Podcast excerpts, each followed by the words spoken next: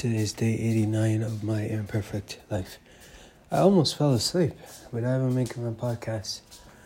Oh man, that's interesting.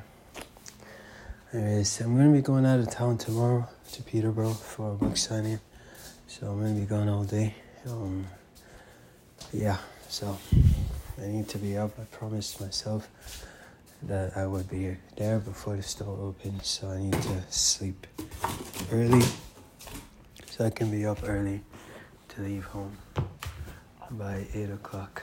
It takes me an hour and a half to get there, and the store opens at 10. So I usually pack my lunch, or yeah, lunch and breakfast, which is one thing.